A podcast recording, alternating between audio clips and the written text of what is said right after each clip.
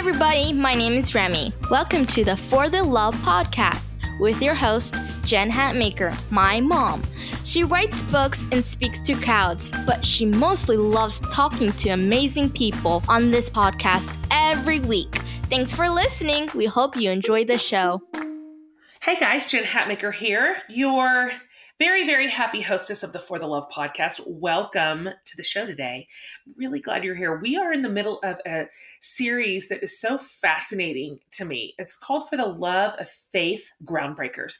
And we are talking to some of the leading voices out there who are um, asking really important questions and pushing on traditions and um, forcing us to sort of consider new perspectives. And they're doing it with courage and grace and grit. And I am learning so much from my guests in this series, not at all excluding today's guest. So, you may or may not know my guest today. And if not, I am so excited to introduce you to her because she is someone I really want all of you to be paying attention to. Um, she brings such an important perspective to the table right now that literally every one of us needs to be listening to. So, my guest today is Kaitlin Curtice. So, Caitlin is a um, Native American Christian author and speaker.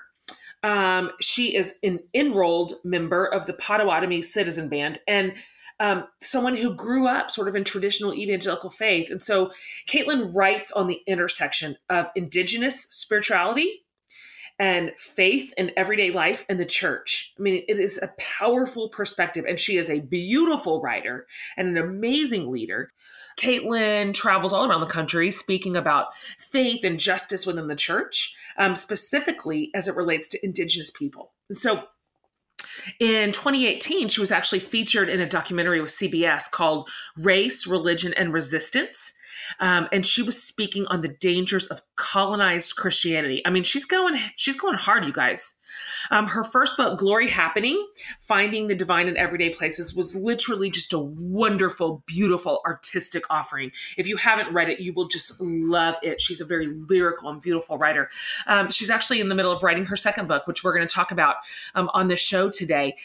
And so, on top of all this goodness, all this amazing leadership, she's also a mom to two boys fabulous partner to her husband, Travis, a tried and true coffee drinker. And i'm so happy she is on my radar. I i was introduced to kaitlin's work about maybe a year and a half ago on Twitter, of all the places, and began listening to her powerful story and her powerful perspective and her very courageous leadership inside the church. And I am telling you, I have learned a lot from her. You are too. Wait till you hear this interview. She really dials into some concepts um, that have the potential to just remain invisible or dormant for those of us in the majority culture. And so I can't wait for you to listen to our conversation. I think it's going to intrigue you. I think it's going to inspire you.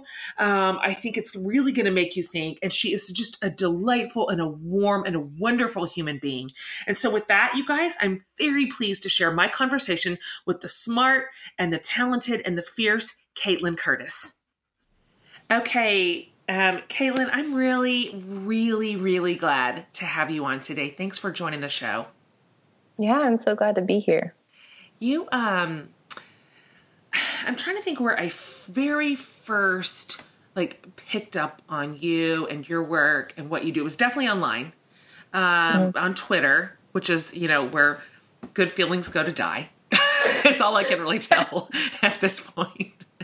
but there is some goodness over there, including you, and and then we met face to face at in Grand Rapids, right? This last year at the yeah, Festival of Faith and Writing. What It was. Yeah. Yeah. Um, and and so it's been interesting what to watch you just since then even um, just catch so much traction in in your work and in your ministry and in your leadership and um, to begin watching all these other people discover who you are and start sort of following your lead. Is that has this been kind of an exciting time for you? Yeah, yeah. it's been unreal. Really. Has it? yeah. Yeah. You've handled it really, really well. And um, and I think you're leading in a lot of strength right now. We're going to get into that, but first, so I've told I've told our listeners a little bit about you, and there are tons of facets um, of your life, frankly, that I completely identify with. You're a beautiful writer. You're a mother, partner, you're a daughter and a friend and an advocate. But first, if you don't mind, I would love to hear you talk about the Potawatomi part of your story. Um, so you're an you're an enrolled member of the Potawatomi Citizen Band. So obviously, you can possibly speak for every single person um, in the Potawatomi Nation. Um, but I would love to just hear from your perspective um, more about your people, your history, um, yeah. who the Citizen Potawatomi are today, mm-hmm. Um, and and sort of your background growing up in that group. Yeah. So first, thank you for saying that I don't represent all Potawatomi people or all natives in general, because that is the one of the worst stereotypes is that we're just one big monolith, right? Um, all point. native people are the same. So, right.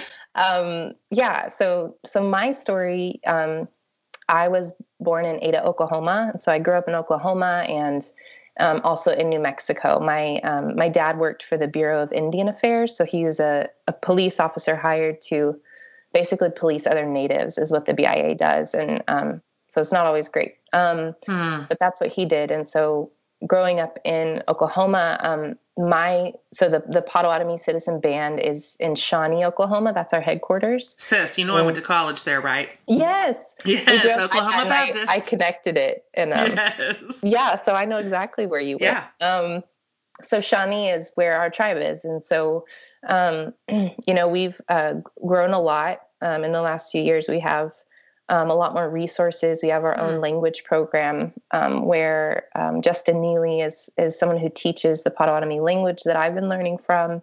Mm. So just doing, um, you know, with what we have in Oklahoma, which mm-hmm. to some people is not a lot, but some people it is a lot. Is just trying to connect us back to who we are. So the Potawatomi are originally from the Great Lakes region of the United States, and right. and so um, they're still so we have a few different bands or groups and so there's still potawatomi in the great lakes um, like in michigan when we were there for the festival yeah. of faith and writing i was able to spend some time with some of the potawatomi people there which was really mm. meaningful for me um, it's the first time i got to go um, and see the water and to see this place where my people are from and that was that so, was your first time last yeah, year yeah. oh that's great so i was able to go to the water and just be there and and listen and and remember um, and so some of the Potawatomi, um, we had our own forced removal. So, you know, the Cherokee Trail of Tears is a forced removal. The Potawatomi people have the Trail of Death. And so some of our ancestors were forced out um, and down into Kansas. And so um, that was a forced removal that, uh, so we have a, we have a prairie band also. And now we also, then some of the people ended up going to Oklahoma and that's where my my ancestors are and so that's where my family you know is from and um, you know the effects of assimilation and of erasure are very real still and i think that we i think that all indigenous people are striving to return and ask what it means to know who we come from and our know our ancestors right? Um, but for some of us um, it's just that constant you know asking what are the effects of assimilation? What are the things that have been taken from us? And how do we gain those things back again? And so mm. for me that has been learning my tribe stories learning that we have a language. Yeah. i didn't even know that growing up. And so really? Wow. um, yeah. And so you know understanding and learning all these things for myself and now being able to teach it to my own children has been really meaningful for me. So you describe yourself um, as a christian mystic so sometimes in evangelical circles, of course, the term mystic is like woo woo. You know what, mm-hmm. what, the heck? What's going on here? So does that mean magic? Is it like sorcery?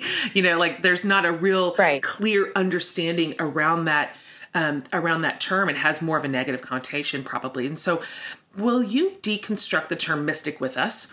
Um, and what it actually means and like it, it, explain it in terms of this is what you believe about god and this is what you believe mm-hmm. about your role in the world and this is how this informs how i live out my faith yeah so the term mystic can actually be problematic on a lot of levels so of course you have the evangelicals who are terrified of it and um, terrified you know dark magic and and sure. witchcraft and then sure.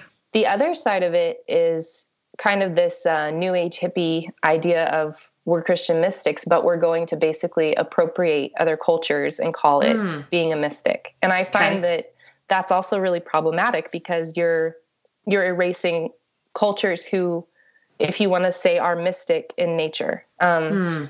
Cultures that, uh, to me, being indigenous means that you know we are we are seeing sacredness in everything, in every mm-hmm. creature, in every part of the planet, and every person. Right? We're seeing the sacred nature of God, and um, you know that has also been co-opted um, mm. by hippie culture and by New Age sure. and by but also in Christian mysticism, um, I think that uh, there is a danger of that. And so I hmm. think that we have to be really careful.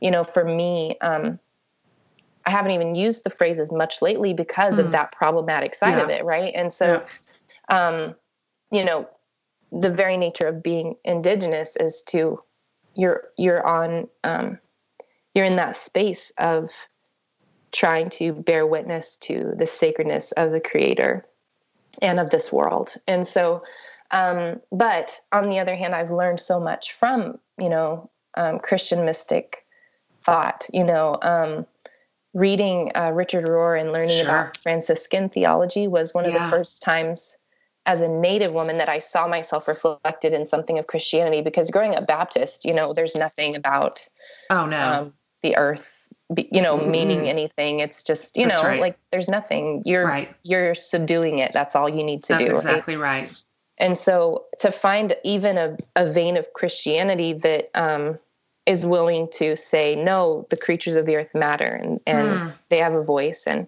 so that was meaningful for me and i think gave me hope that um, that i can find my place and mm. that may mean that i you know don't use the term mystic at all in the future. Mm-hmm. It may mean that I use it, but I, you know, have this conversation with it, trying to make sense of how it can be problematic on both sides, right? Um, yeah, it's a, it's a complicated thing, and and just as just as identity conversations are complicated, and what sure. language do we use? Um, I believe that all people are wired to be mystics. I believe all people are wired to be poets and artists, you know, and in whatever way that comes out of us. Sure. Um, that we are all looking for God and we're all looking for sacredness and that it is always available to us. It's always like on that other side of the veil sort of idea, right? And you're always, we are always being invited in. Um, and I, and in the spirit of that, I think that all people and all creatures, we're all um, entering into that sacred space mm. constantly.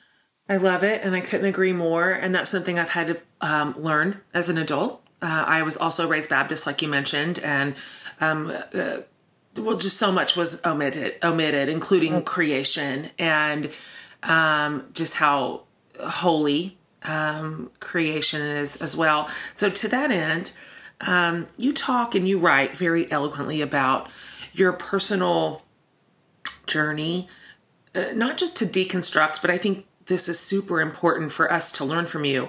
Um, not just deconstruct, but decolonize your mm-hmm. faith. Um, so, uh, can you tell us uh, how how you began to do this? Because again, if this is not a part of your childhood and adolescent vernacular, you know, if you were sort of raised to assimilate, this has mm-hmm. to start somewhere. In I don't know where this started for you, and and and what you've learned about your faith since, and and frankly, why it's crucial for every one of us to do this really mm. no matter our heritage this is mm-hmm. this is mission critical for the church yeah yeah i am um, you know so my um my faith in high school and uh, through early college was just um unwavering you don't ask questions i was sure. the poster child of the purity movement i was sure. a worship leader i did all the i did it all and that meant that I trusted every leader and I didn't ask any questions. And, um, you know, I remember the first time I went to uh, um, my a world lit class in college and someone we were talking about a story from the bible and someone was like this story is ridiculous and god is stupid like why would god do this i right. remember i like went home that day to my husband and i was like clutching my bible just like crying because i thought i was going to go and like teach everyone something you know uh-huh sure and, of uh, course i didn't and so that was the first that was the first chip i think of hmm. realizing that and for me um, hmm. deconstruction came first, and then it led to this decolonizing work. And mm. for me, of course, that came with beginning to learn who I am as a Potawatomi woman and asking those questions I never asked when I was younger uh, because I didn't know I could ask them, right? Of and, course. And so, um, you know, in America, we can't ever go back to what once was before we were colonized.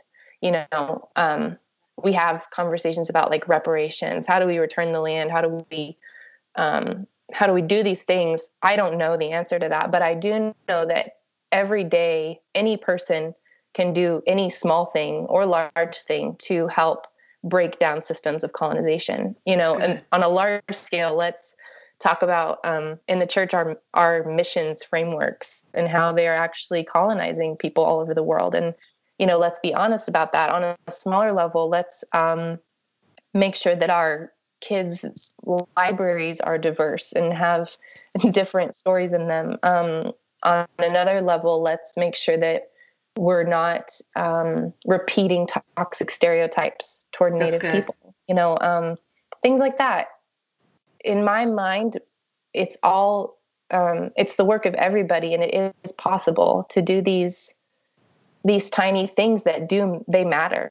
They really do matter. And if we're parents, you know, leading our children in, in a better way is the thing that's going to lead them to lead their children in a better way. And that's right. We have to know that that's um, possible, you know, and Absolutely. so, yeah, it just, um, yeah, I think that I appreciate you saying that because um, sometimes the the the gap, it, the the work feels daunting. There's so far to go, but there really is an accrued effect of um, of measures, both big and small, certainly on our own minds and souls, but definitely generation to generation. Um, mm-hmm. Um, that it really does build. And uh, so you mentioned parenting, you have two boys. Mm-hmm. So, personally, like if we can sort of zero in on your family, how are you raising your boys? How are you helping them learn about their heritage and celebrate it? How are, eh, even underneath that, how are you equipping them to become um, critical thinkers who recognize the diversity of their own heritage and can take their rightful places in society and and teaching them about God and faith and their role in the world. I have to imagine it looks pretty differently than the way faith was handed to you as a kid, right? Yeah. Yeah. Yeah. You know, I find that um, our children are so much um, more ready to think critically and to engage the hard things of the world than we think they are. We act I like agree. They um, they're so beautifully resilient. You know, I can I can have one conversation with my kids about being Native or being Potawatomi or um, racial reconciliation conversation, something about justice, and they will, in in their own way and in their own time, and in their own beauty will take it to whatever next level they need to. Like they will do it on their own you know? You know they're they're um, coming home from uh, black history month and they're talking about ruby bridges and you know and and um they they know like my 7 year old knows that the world is hurting yes. and that he has an important role to play in it and and we have you know we're having conversations about privilege because you know mm-hmm. i'm mixed i'm white and native and my boys you know they're white and native and so we have white skin we need to know what that privilege means but we need to know that that we have to step into our story as indigenous people as well and so holding holding all of those um, intersectional conversations yeah. is hard but but they get it. They really do. And and a native friend of mine reminded me that in um, like in anishinaabe in our native culture we believe that children are closest to god because they're fresh from god. They're the freshest from god right? And so um, when we deny our kids these important conversations you know we're we're not allowing them to dream and to mm. and to hmm. dream of a better world. Like they have they have so many dreams and they have so many abilities to make things happen even as kids. I i didn't go to my first protest alone. I took my boys and um and they led me you know like they did all the chants and they knew what to do more than i knew what to do. And it was so beautiful to see that um this beautiful act of resisting and fighting against injustice is so natural to them. They just they know it in their bones. And that gives me so much hope for the future because I can hand them a little and they'll know exactly what to do with it. And we have to ah, trust our kids good. with that, you know? That's good. That's really good. I see uh, I see that in my kids too. I'm really, really hopeful for their generation and what they're capable of and prepared to receive and do um, with their little slot on this um, earth.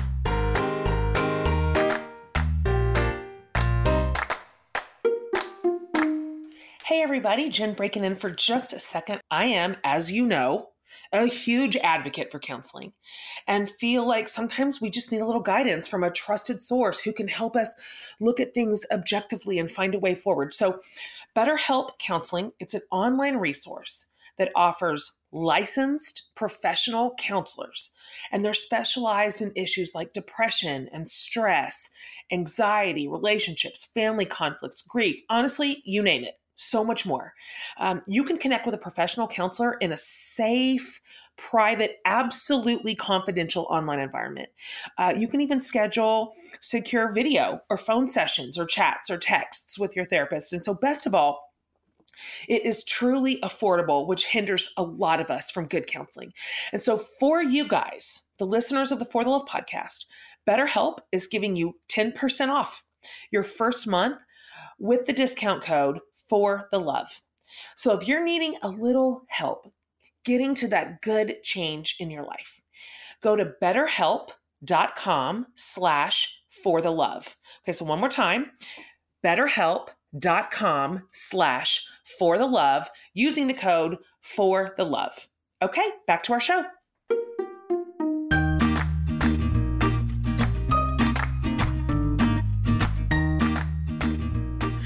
Wonder. You started. We started this line of conversation a minute ago, but I, I wonder if you could take it a bit further for us. How do we create systems of thought, or a faith, of culture that don't just lift up but help center um, mm-hmm. um, people who have been or are currently being oppressed?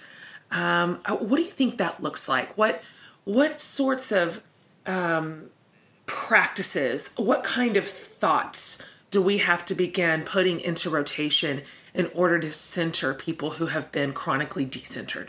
Mm-hmm. One of them is just actually having this conversation about whiteness, because I think, mm.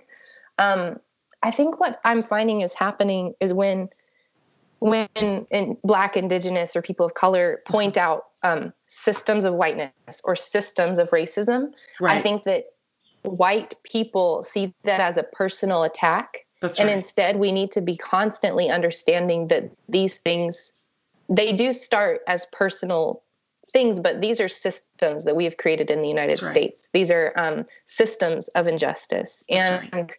we are complicit in those systems. So, mm-hmm. you know, when, when, um, when we point out, you know, um, you're participating in racism or mm-hmm. you know mm-hmm. you're participating in systems of whiteness we mm-hmm. the church needs to understand that the humility in saying yes we have been complicit in these systems we've helped even maybe create these systems right. this is not a personal attack this is a okay let's then get to work together right and then that leads to what you're saying which is decentering whiteness in any way possible and um, and I know that that's really abstract for people, and that's why I always start with buy books, buy books, buy. That's good. Um, buy books by people that are different than you. Um, yes. I have that a list of books by indigenous, twenty five books by indigenous authors on my blog, and and um, go there and buy three of the books and yeah. um, and read them, and then you're you are stepping into the story of someone who is not like you and you're learning from us and you're giving us money which is yeah. empowering right and absolutely so that's why i always i always start with books but i'm a writer but start with artwork that's yeah. from you know like yeah give your money give your time mm. give your um, attention right mm. and and this whole idea of passing the mic you know um, yeah.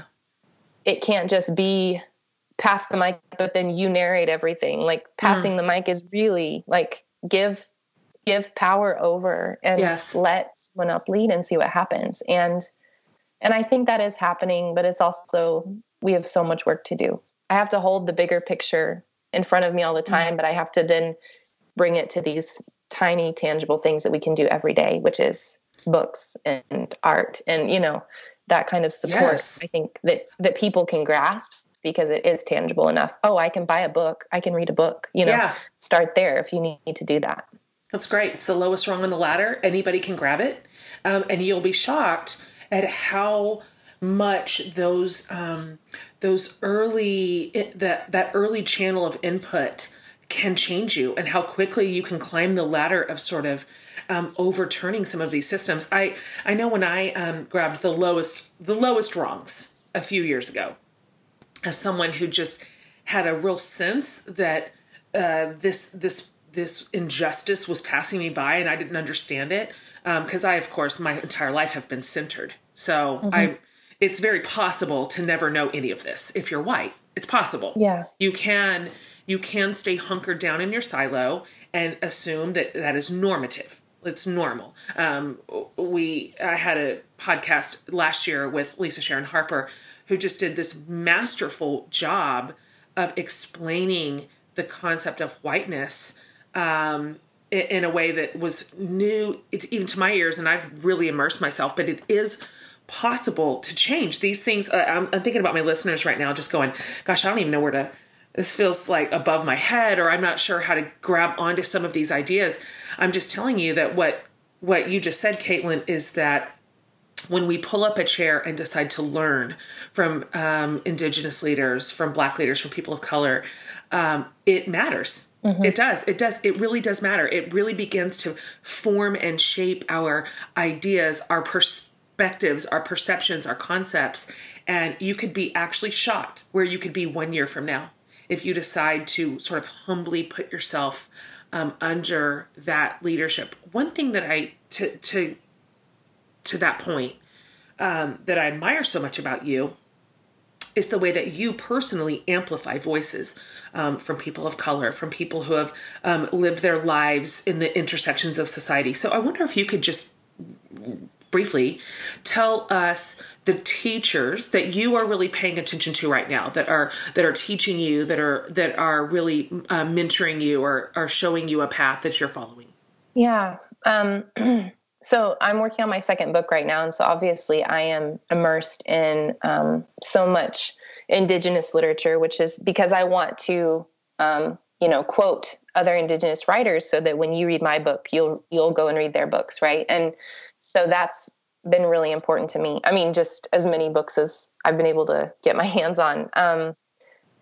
Twitter has been, Twitter is the most amazing resource to me um, that I never expected. And I'm not even sure I can give you the names, but, but like, well, Rabbi Danya is obviously someone who has meant so much um, as a Jewish leader. Um, black, oh my gosh, um, even friends in Atlanta that I've been meeting with, um, my Black friends in Atlanta, where we are able to have conversations about how is our oppression different and how is it similar, oh, and interesting, and how do we um, move forward in that you know that idea of intersectionality by Crenshaw, like how do we how do we practice intersectionality as Indigenous and Black people, and how do we move forward together? Um, gosh, um, my queer friends, you know, friends with disabilities. Um, I think that we need to be having so many more um, just conversations across these divides, um, interreligious conversations, you know, um, conversations between uh, straight, you know, and queer, you know, like all of the all of these um, identifiers and all these these labels that we have not that we need to get rid of the labels, but we need to be able to say, okay, we're labeled this and you're labeled that. How do we talk about our labels together? And um, and I just find that that Twitter um, can be horrible, but can also be this really amazing place where those conversations happen if you're willing to be humble and do it and dig in. Um, and so, really, I, I agree with you. I think um, when used well, that can be a really also good front door just to say, okay, I'm going to sit and listen for a while. I, I've said this before, but one thing that I have learned so much f- from is Tasha, Tasha Morrison's Yeah. policy in her um uh, i've had tasha on the podcast everybody so there's an i'll link to our old um, episode but she leads a huge um, racial reconciliation organization called be the bridge. Yeah. and she has this on this private facebook group of people who are interested in learning. And it's big at this point. Gosh it's over it's two or three thousand people but um, her rule and i love this and of course it's led by people of color it's moderated by people of color um, is if you're white and you're coming in here to learn and you are since this is sincere you're not in here to fight um, you're in here to learn her rule is you can't say anything for three months not one thing you can't respond to anything you can't reply to a comment you can't put your inject your opinion and I, it, I chuckle because it's like telling white people they can't inject their opinion. It's so shocking to them. Um, you know, their opinions have always been centered. And so watching, but that I'm telling you that three months matters. That that if you are willing to listen and learn, um, you can be shocked um, actually how far the needle can move in your own life. Um, let me ask you this question because you're uniquely equipped to answer it. Um, what would you say to to indigenous people, to black folks, to people of color um, who are they're tired, frankly, they're mad, angry, um, they're tired of being angry for having to raise their voices every single day, um, just for justice, just for equality, um, and they are weary. What what would you say? What would you say to them?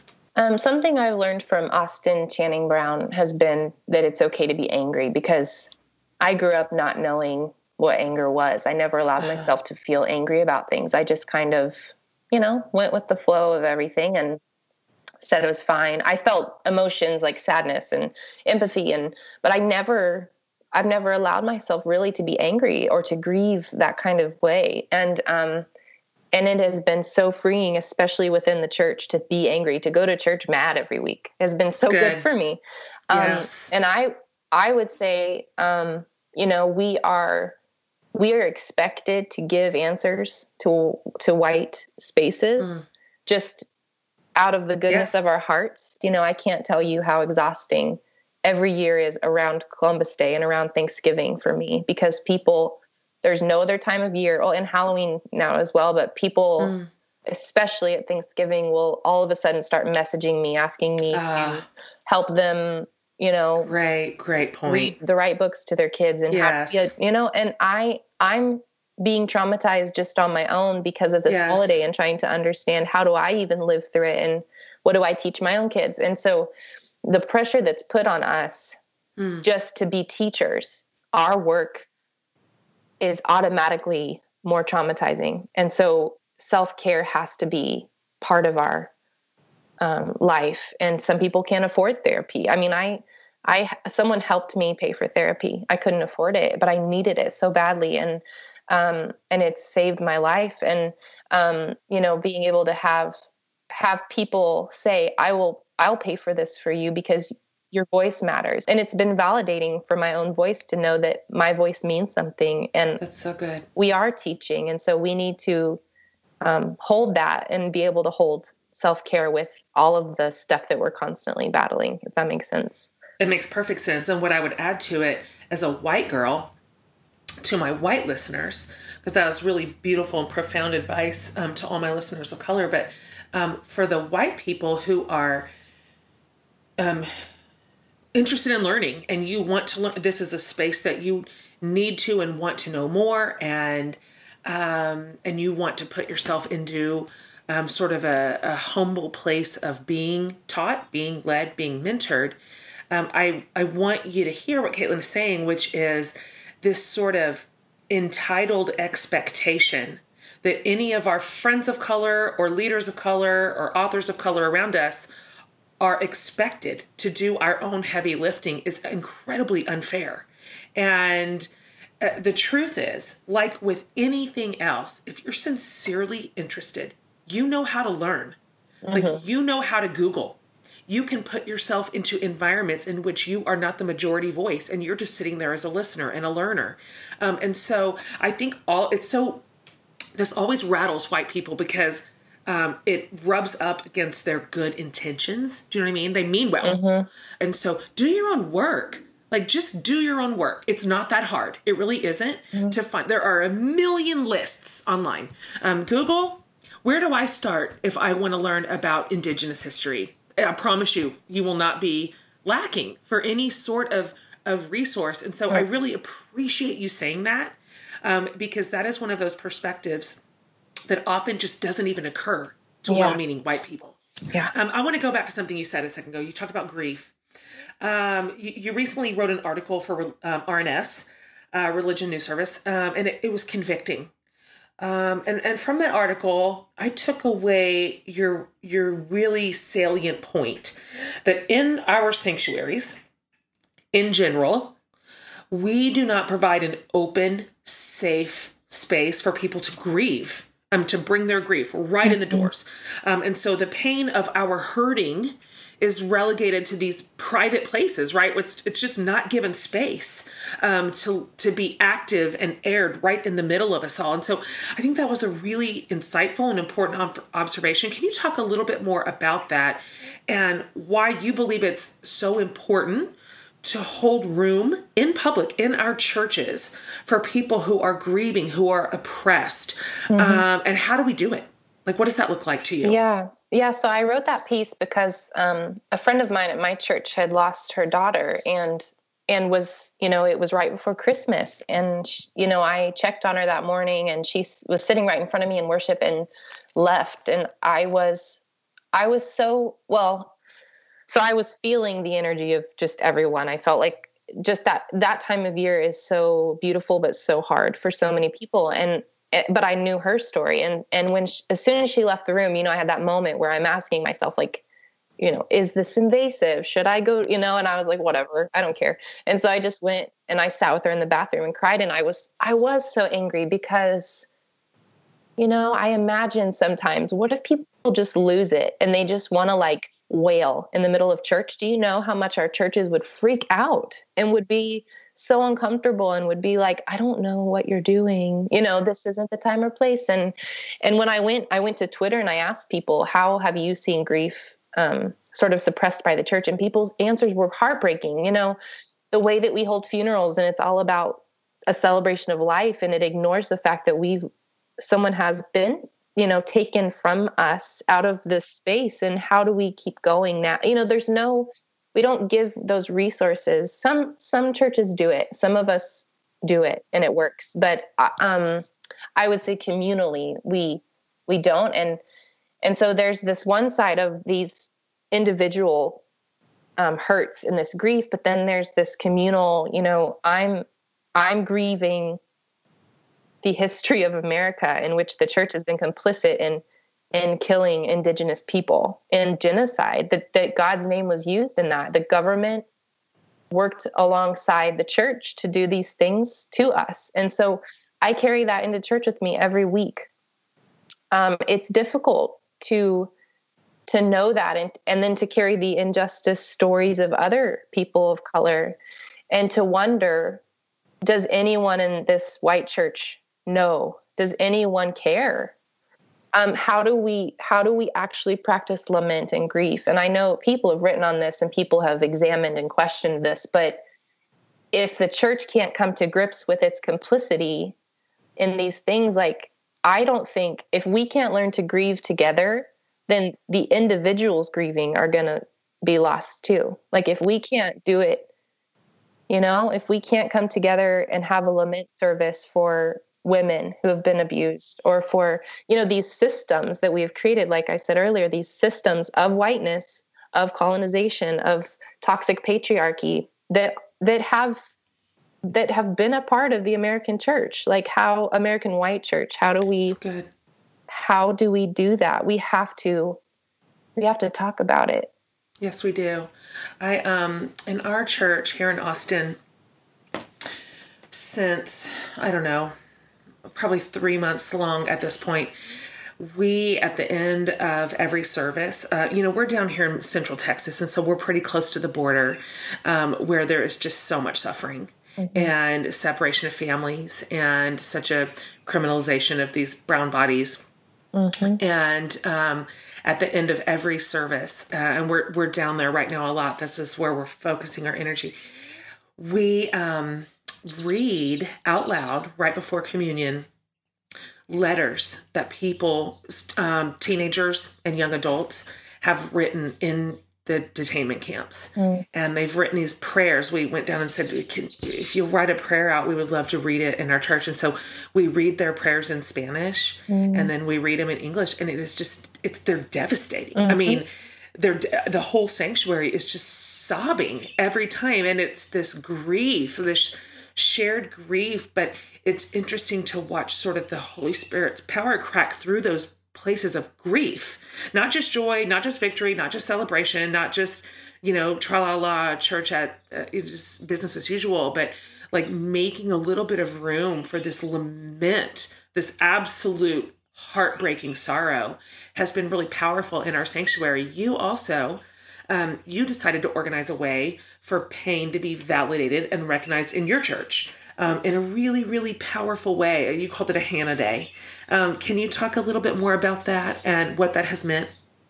Yeah, so my friend Shelly actually had done this service before and she organized it for women uh, around Mother's Day. Women who, you know, Mother's Day is one of those days at church where it's yes. like, we're going to celebrate moms and motherhood. And then you have all these women who can't have children or who have Absolutely. lost children and fathers too, who are yeah. just grieving and, and yes. hurting. And you're here sitting in a service being happy and yes. giving away flowers and how hard is that right that's that's directly ignoring such a a visceral um, pain. And so my friend shelly wanted to lead this. And so i i was kind of there for support and led worship and did some songs. And um we do not um we do not know how to be quiet by ourselves or together. And so I think that being in that place, you know, they did some like tangible things, like they made um, things with ribbons to remember the children they lost, or they did they did these things that were very um,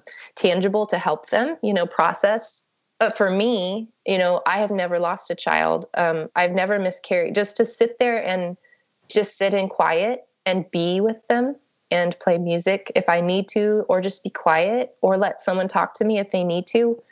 But we are um, we're so wired for healing to go a certain way and for our services to go a certain way and for, you know for these things to happen a certain way a very western way of thinking. Yes. um, we don't we don't want to sit in it. Like we don't want to hold that space no matter how hard it is. Um, yeah. and it's it's sad because we lose we lose a lot if we don't do it. yeah i agree. I think the the depth that that brings to our faith communities um, is really like an uh, irreplaceable piece of the whole story of God. You mm-hmm. know, if, if you care about the Bible at all, there are enormous mm-hmm. whole swatches of it that is nothing but grief. Yep. Nothing but lament. I mean, words of lament, songs of lament, prayers of lament, sorrow. Yeah. Um, and, and, they weren't um, precious about it. Like the no. the the the people of God have never been um, self conscious even about it, but yeah. rather this always seemed like something that God made so much like room and space for the grief and sorrow of his people. And so I'm not sure when we decided that all of our expression of church or faith communities here in America had to be shiny and all victory and all happy, but that's just half the story at best. Yeah. I mean, at best. Right. And when we focus on this individualistic faith, even individualistic sin, individualistic salvation, we are missing that communal aspect. Like, I, after I wrote that piece, um, a woman whose um, family survived the Holocaust, a woman emailed me and said, your story means something to me. Your story as an Indigenous woman and the genocide of your people means something to me as a Jewish woman with family members who survived the Holocaust. And and like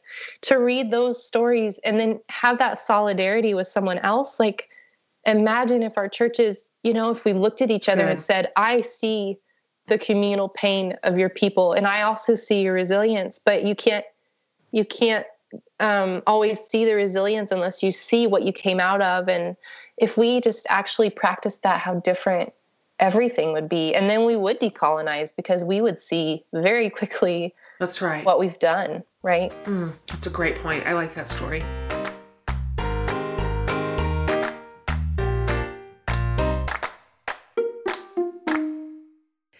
Hey guys, Jen breaking in for just a quick second to talk about an offer from a great new sponsor, and you will see why I think so in just a second. You know, tons of us grew up in a time where the internet like wasn't even a thing. I often think, how in the world did my generation make it through our education years without having the World Wide Web at our fingertips? I mean, honestly, to write reports or buy textbooks or have study help. I literally can't believe we did it. We are champions. Well, this generation, including two of my college kids, can benefit from that and the amazing resources of this online study site. It's called Chegg, C H E G G. So, whether you need textbook solutions or expert Q&A Chegg is the leader for online study assistance. So you can tap into Chegg's massive library of textbook solutions. You can search their database for literally over 24 million solution sets for subjects as diverse as accounting to mechanical engineering. You can learn how to solve the toughest problems with video walkthroughs and practice sets. And what's awesome is that Chegg is literally affordable for students. And they have a special offer for our listeners. So for $5 off your first month subscription, go to chegg.com slash for the love. So that's C H E G G and use the promo code for the love. So that's chegg.com slash for the love to get $5 off your first month with Chegg. Great, great resource. All right, guys, back to our show.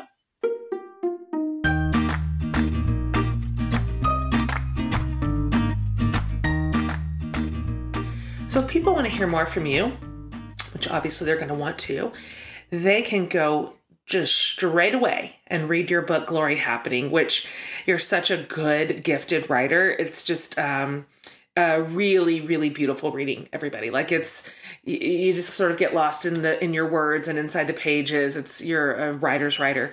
Um and so can you can you just talk for a minute about about glory happening and what you were hoping that your readers would take away from it? Yeah um so that book was um 50 short essays that I wrote. They were basically reflections on these different parts of my life, present day and past, and just all over the place, where I basically just drop you into a story and you have to go with me. And yeah, um, but I I love doing that. And and then I wrote these prayers with them that were actually meant to be poems because I think that prayer is poetry, and so I wanted them to read like poems. And um, you know, the idea is that we tend if if you grew up in the, in the evangelical church you think of the glory of god as this like light shining in the clouds god is mm. far off in heaven right and we're mm-hmm. down here you know hoping god notices and sure. um, shines his glory on us and that's that's not what glory is glory is this very tangible day-to-day reality of leaning into the sacredness of god and and it's it's everywhere and it's in all things and it's um, beautiful and and it's even in pain right? It's even in grief right. that we find the glory of god in that process and so i kind of just go through these different um, types of glory i guess is is what i called it and it's just these stories and and it's an easy you know they're easy short reads. Um, i wanted people to just be able to kind of grasp a little at a time as much as you need and um, enter into those stories with me so so great. And you mentioned you are writing book number two. Congratulations. Can you just give us the quickest, like, here's the 30,000 foot view. This is what I'm writing about. Yeah. So I'm, um, I'm telling my story as a Potawatomi woman. And um, also this idea of, you know, how do we all return back to the pure childlike place of God where we are truly known, not mm-hmm. even, even past identity. How, how do we enter into that kind of naked place, right, with God, the pure place of knowing and being known. So it's it's that, but through my story. That's so great. Does it have a title? Uh, right now, the working title is Native: The Origins of God, the Origins of Us. Nice. When's it coming out? Um, I think it comes out next summer with Brazos Press. At a girl. Are you? How much longer do you have to write on it? Ask the writer to a writer. It's due in April, so I'm okay. I'm making I'm making good time. So we'll see. Uh-huh. How nice for you. How nice for you. I have one due March 31st, and I keep doing the book math. Do you do book math like, okay, how many words do I have left and how many yes. weeks do I have and how many, how does that break down day by day? And I'm like, oh, dang. Oh, no. I need to yeah. cut a chapter out. It's real. it's so real. Um, okay. So we are asking everybody in the faith series um, these, these questions. Here's the first one. Just top of your head. So if you could just pick any faith hero to sit down over like your favorite dinner with, who would you pick? Mm, I grew up loving um, Sojourner Truth, so I think oh, that nice. that would be really wonderful. Oh, that's good. That's a great answer. Yeah. Can you imagine? Can you no, even imagine? I can't even no. Imagine. It would be amazing. What about this? Do you either have this? This could be from a big pool, either either a verse or a a spiritual idea or a quote or sort of a mantra that would capture maybe the core essence of your faith. Um, there's this uh, phrase in Potawatomi. It's the phrase for basically for good morning. It's Minowabin and um, mm, Minowabin. Minowabin, and in Potawatomi, our words are verbs. Like like our nouns are active, right? And so mm-hmm. Minowabin literally is that time when the sun rises and its light shines, and and it's saying it's good that that happens. And I think that that's been everything for me. That it is good when light shines on us. It is good when we bring things to the surface, when we're honest, when we are vulnerable, that it's good, that it um, calling things into that space is a good thing. Learning and being mm. humble is a good thing. And so that phrase, from the moment I learned it and understood it, has has stuck with me and has been so important to me.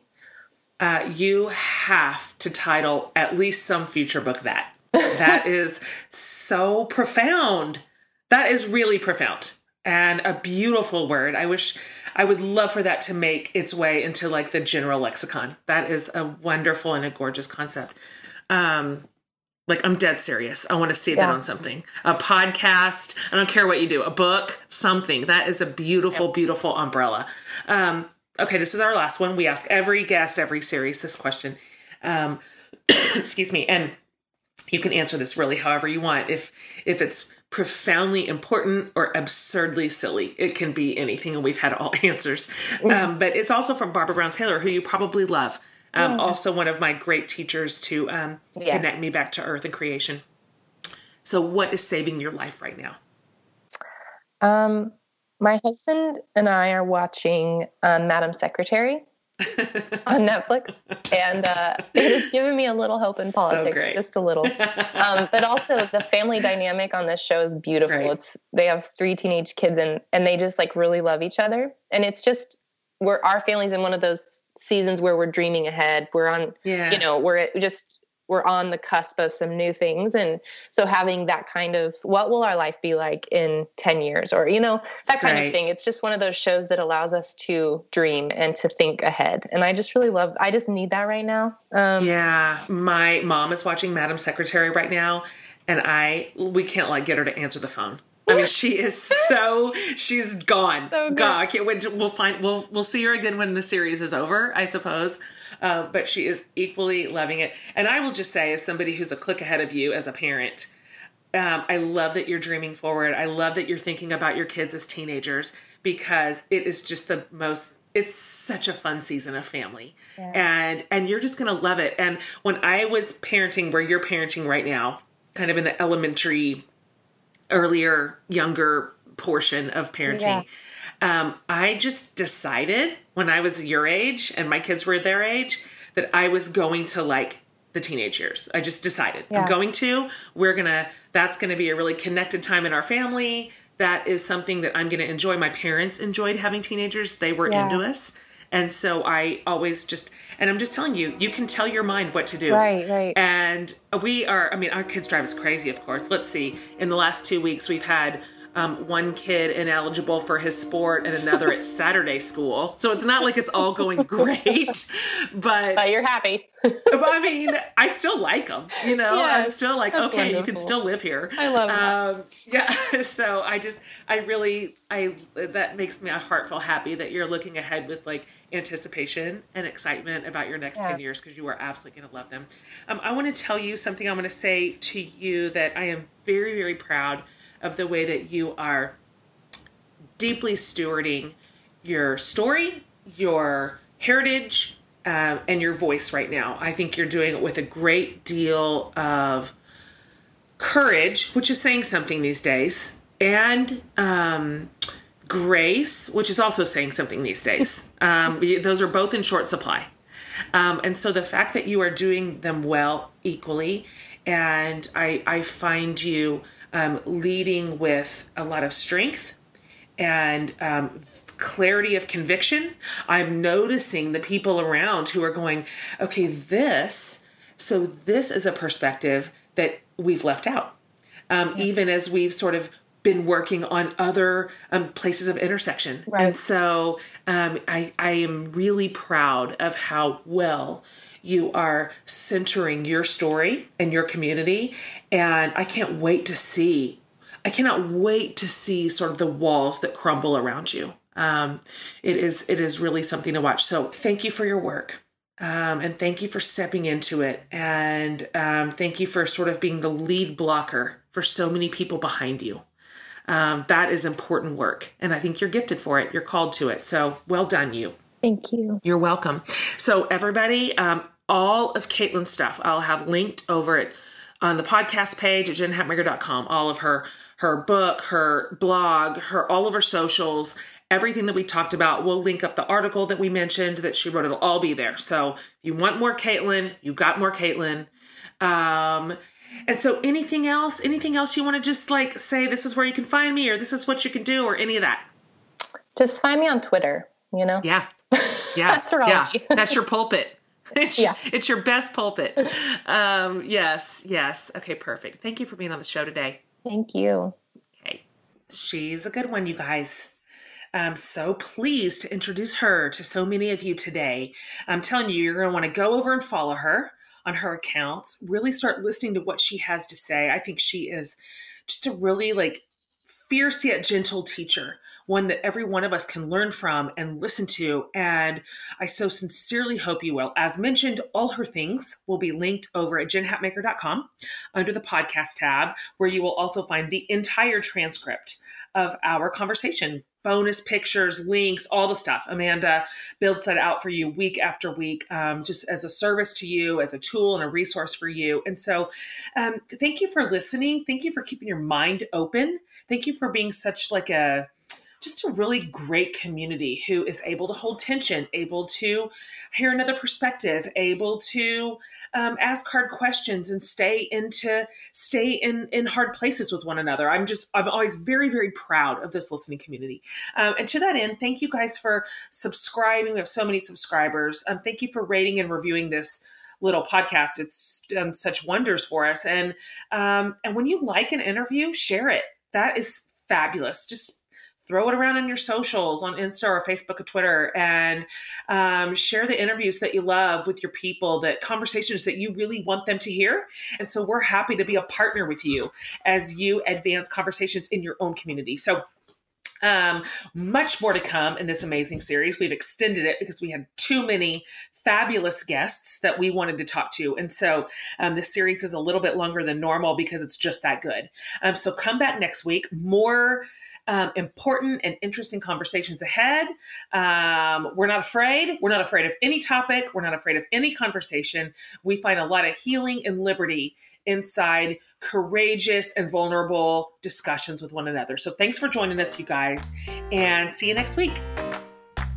That's it for today's show. Hope you enjoyed this chat. Be sure to subscribe to my mom's podcast and give it a thumbs up rating if you like it. From the whole Hatmaker family, I hope you have a great week and see you next time.